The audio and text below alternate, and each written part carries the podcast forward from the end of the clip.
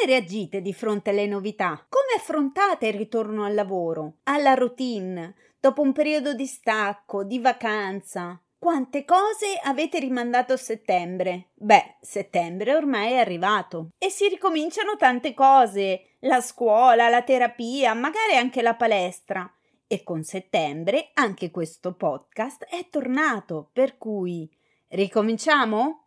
Ciao, sono Maria, conosciuta come la Fizza, e questo è Sorriso Sospeso, il podcast leggero ma non superficiale in cui parlo di quello che mi sta a cuore, mentre il bambino scuola e la lavastoviglie fa il suo dovere. Vi racconto la mia esperienza per lasciarvi una riflessione, ma anche un sorriso, perché un sorriso non costa niente, ma svolta la giornata a chi lo fa e a chi lo riceve.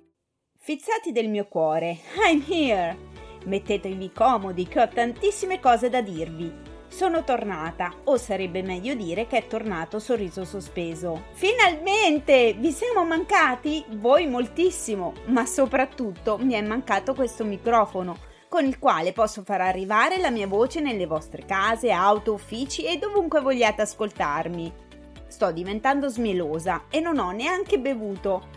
Per chi non lo sapesse, c'è questa leggenda metropolitana secondo la quale quando bevo e sono brilla voglio bene al mondo. Ma mica è vero, io voglio sempre bene al mondo, ma forse quando bevo ho meno remore a dichiararlo, questo sì, in effetti. Ad ogni modo, torniamo a noi. Dunque, dopo una lunga pausa estiva in cui ho staccato il microfono ma non la testa, perché ho continuato a pensare, riflettere, valutare come migliorare il podcast, sono finalmente qui con un sorriso sospeso ricco di novità. La prima in assoluto è la copertina, leggermente modificata per risultare più leggibile. Abbiamo poi un nuovo teaser che, se non avete ancora ascoltato, vi invito caldamente ad andare a farlo.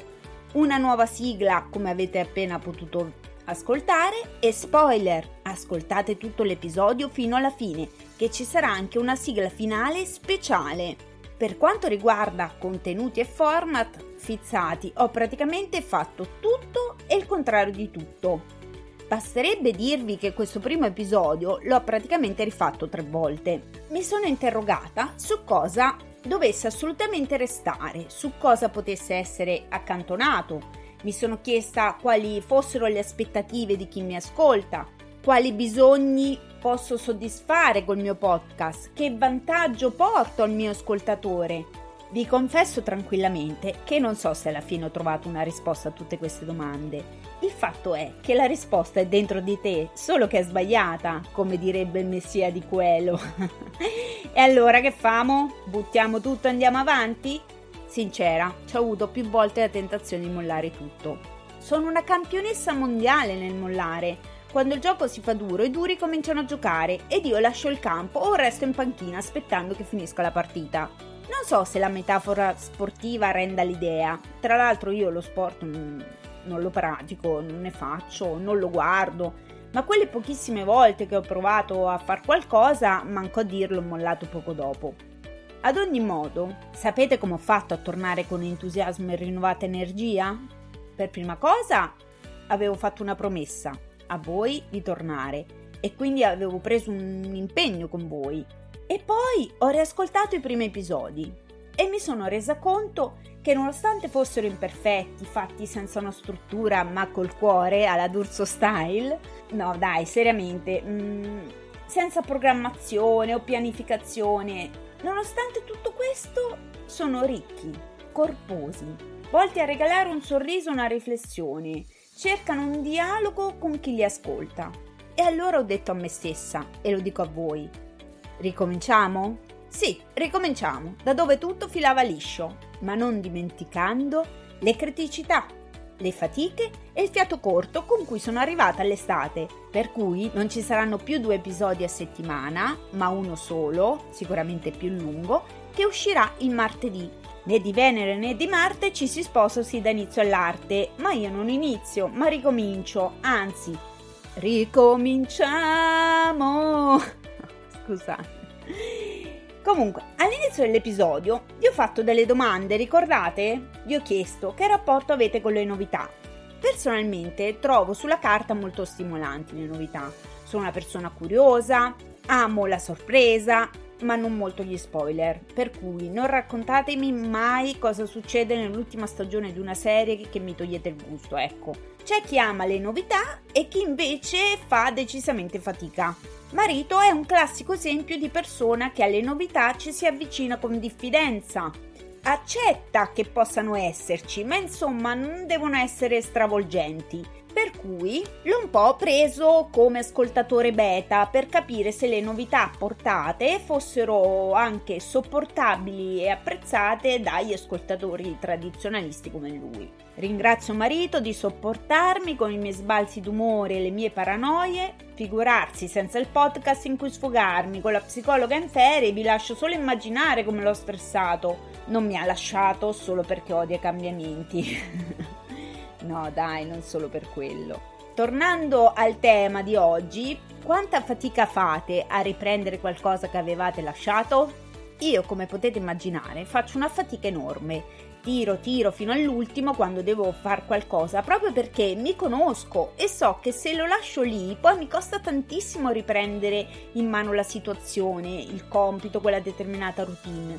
Poi, come tutte le cose, dipende. Se una cosa è piacevole è chiaro che ricominciarla è più facile e sarò più incentivata, ma anche lì non mi fa impazzire. Io sono capace di lasciare un cibo delizioso nel piatto se per qualche motivo devo alzarmi da tavola, non so se ho reso l'idea. Sono da binge watching, non da una puntata alla volta, sono o tutto o niente. Nel caso del podcast è stato davvero piacevole riprendere, ma faticoso come vi ho appena detto, proprio perché se perdo l'abitudine, poi rimettermi in carreggiata è sempre difficile. Settembre è un po' come gennaio per me, sono come gli scolari, come gli studenti, come gli insegnanti, settembre è un po' l'inizio dell'anno. Yarno riprende le terapie e la scuola, io riprendo ad andare dal psicoterapeuta e torno a fare il mio orario standard al lavoro. Poi non è freddo come a gennaio, mi sembra più piacevole avere dei buoni propositi o dei progetti nuovi da intraprendere. Voi come siete messi a buoni propositi? Avete progetti nuovi in cantiere? Cambiamenti in vista? O ve ne state sereni e rilassati nella vostra comfort zone? Un mio buon proposito è uscire un pochino dalla comfort zone. In realtà ce l'ho da un po' come proposito. E in parte quest'estate ci ho lavorato. Infatti, se vi ricordate, nell'episodio della pizza e il mare, vi ho raccontato che avrei voluto superare l'ansia di andare da sola al mare con Yarno. Beh, fizzati, ce l'ho fatta, è andata benissimo e abbiamo fatto tanti bagni insieme con tante soste al bar, quello della spiaggia, dove i baristi mi chiedevano continuamente di marito, proprio perché abituati sempre a vederci tutti e tre insieme. Per chi non lo sapesse, la comfort zone è una condizione mentale in cui ci si sente a proprio agio e non si prova ansia e stress. Ma allora uno, perché caspita dovrebbe volerne uscire? Beh, per poterla allargare, per crescere, per migliorare, per superare dei piccoli e grandi ostacoli, per raggiungere degli obiettivi. Nella vita ci sono state tantissime occasioni in cui sono uscita dalla comfort zone per poi così allargarla. Come quando io e marito ci siamo scambiati la macchina, la sua è un po' più moderna e nuova della mia ed ogni volta che mi diceva prendi la mia oggi, io rifiutavo o la prendevo con un'ansia pazzesca. Ma poi dovendo fare a cambio per una serie di motivi pratici, ci ho preso la mano e ora guido tranquillamente entrambe le macchine. Ho così allargato la mia comfort zone. Che poi in realtà il guidare di per sé è stata una vera e propria conquista per me, perché dovete sapere che io ho preso la patente a 18 anni, ma non mi sono mai decisa a guidare fino ai 30 anni.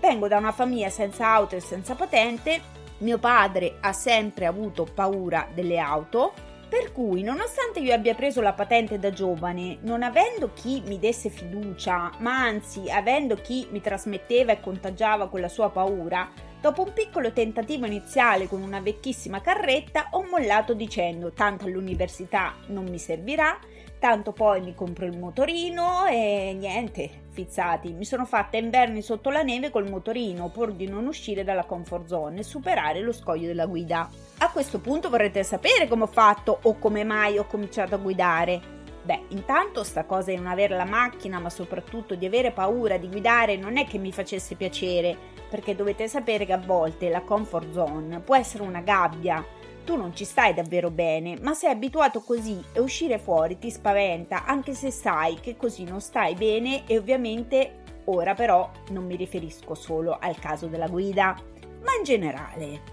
Quante persone vorrebbero chiudere una relazione che non funziona, che non le fa star bene, ma non hanno il coraggio, la forza, l'energia per uscirne? Quanti vorrebbero cambiare lavoro, città, eccetera? Ecco, di questo sto parlando, del fatto che non sempre stare nella propria zona di comfort è piacevole, ma si tende a restarci perché è conosciuta, rutinaria, ma soprattutto meno spaventosa di quello che ci aspetta fuori. Tornando al discorso auto, per il lavoro dovevo e volevo guidare, per cui il primo giorno ho preso la mia collega e le ho detto: devo superare la paura di guidare, sali con me e mi fai da guida? Beh, quella santa e coraggiosa donna di Chiara, ciao Chiara, ha accettato e guidando inizialmente con lei, poi da sola, l'auto di servizio, ho ripreso a guidare piano piano, ho imparato a parcheggiare e via, ora guido tranquillamente. Adesso tranquillo l'è morto, come dice marito. Ci sono ancora delle piccole ansie legate alla guida, non sono Schumacher, ma in città e per quello che mi serve l'auto direi che vado da Dio. Come avrei fatto ad accompagnare Yarno in terapia se non avessi guidato? In modo forse lo avrei anche trovato, ma mi sarei decisamente complicata la vita. Una vita tra l'altro già bella complicata di suo. Ma uscire dalla zona di comfort è sempre un bene? Dipende, perché se uscirne comporta un livello di ansia e stress troppo elevati, per cui praticamente non entri nella zona di apprendimento, ma rischi di entrare nella panic zone, una zona dove si va nel pallone, nel panico. In quel caso è sicuramente meglio restare nella comfort zone o fare piccoli passi fuori e non buttarsi subito nel vuoto.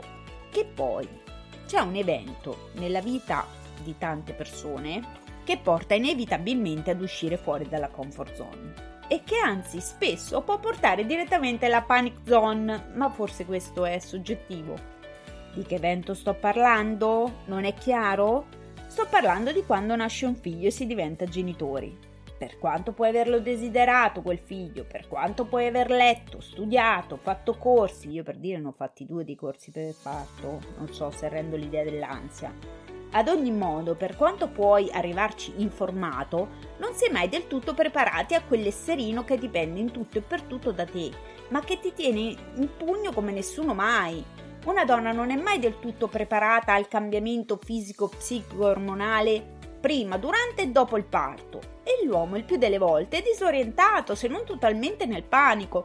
Almeno marito è così, anche ora che Yarno è più grande. Sono sempre io quella che deve mantenere la calma, anche se dentro sto morendo di paura, perché altrimenti a Yarno chi ci pensa? Ok, fizzati, riassumiamo un attimo quello che ho blaterato ampiamente in questo episodio. Settembre, un mese di ripresa di attività vecchie o di nuovi inizi. Ricominciare può essere faticoso, ma piacevole a seconda dei casi. Non tutti amano le novità, non tutti riescono a uscire fuori dalla comfort zone e uscirne ha i suoi vantaggi. Si imparano nuove cose, si fanno nuove esperienze, ma bisogna fare attenzione a non forzare troppo la mano o si va nel panico. Voi siete pronti a ricominciare? Vi piacciono le novità? Uscite mai dalla comfort zone? Fatemelo sapere sui social. Sperando siate felici di questo ritorno, vi saluto e ringrazio, ricordandovi il motto di Sorriso Sospeso. Un sorriso non costa niente, ma svolta la giornata a chi lo fa e a chi lo riceve. Sorriso Sospeso è disponibile su tutte le piattaforme di podcast. Mettete un segui e attivate la campanella per non perdere nuovi episodi. La Fizza Podcaster vi aspetta per aggiornamenti, ma anche per feedback e suggerimenti sui suoi profili social. Sorriso Sospeso è anche un canale Telegram omonimo. Pota, ma mettici dentro altre parole difficili da dire.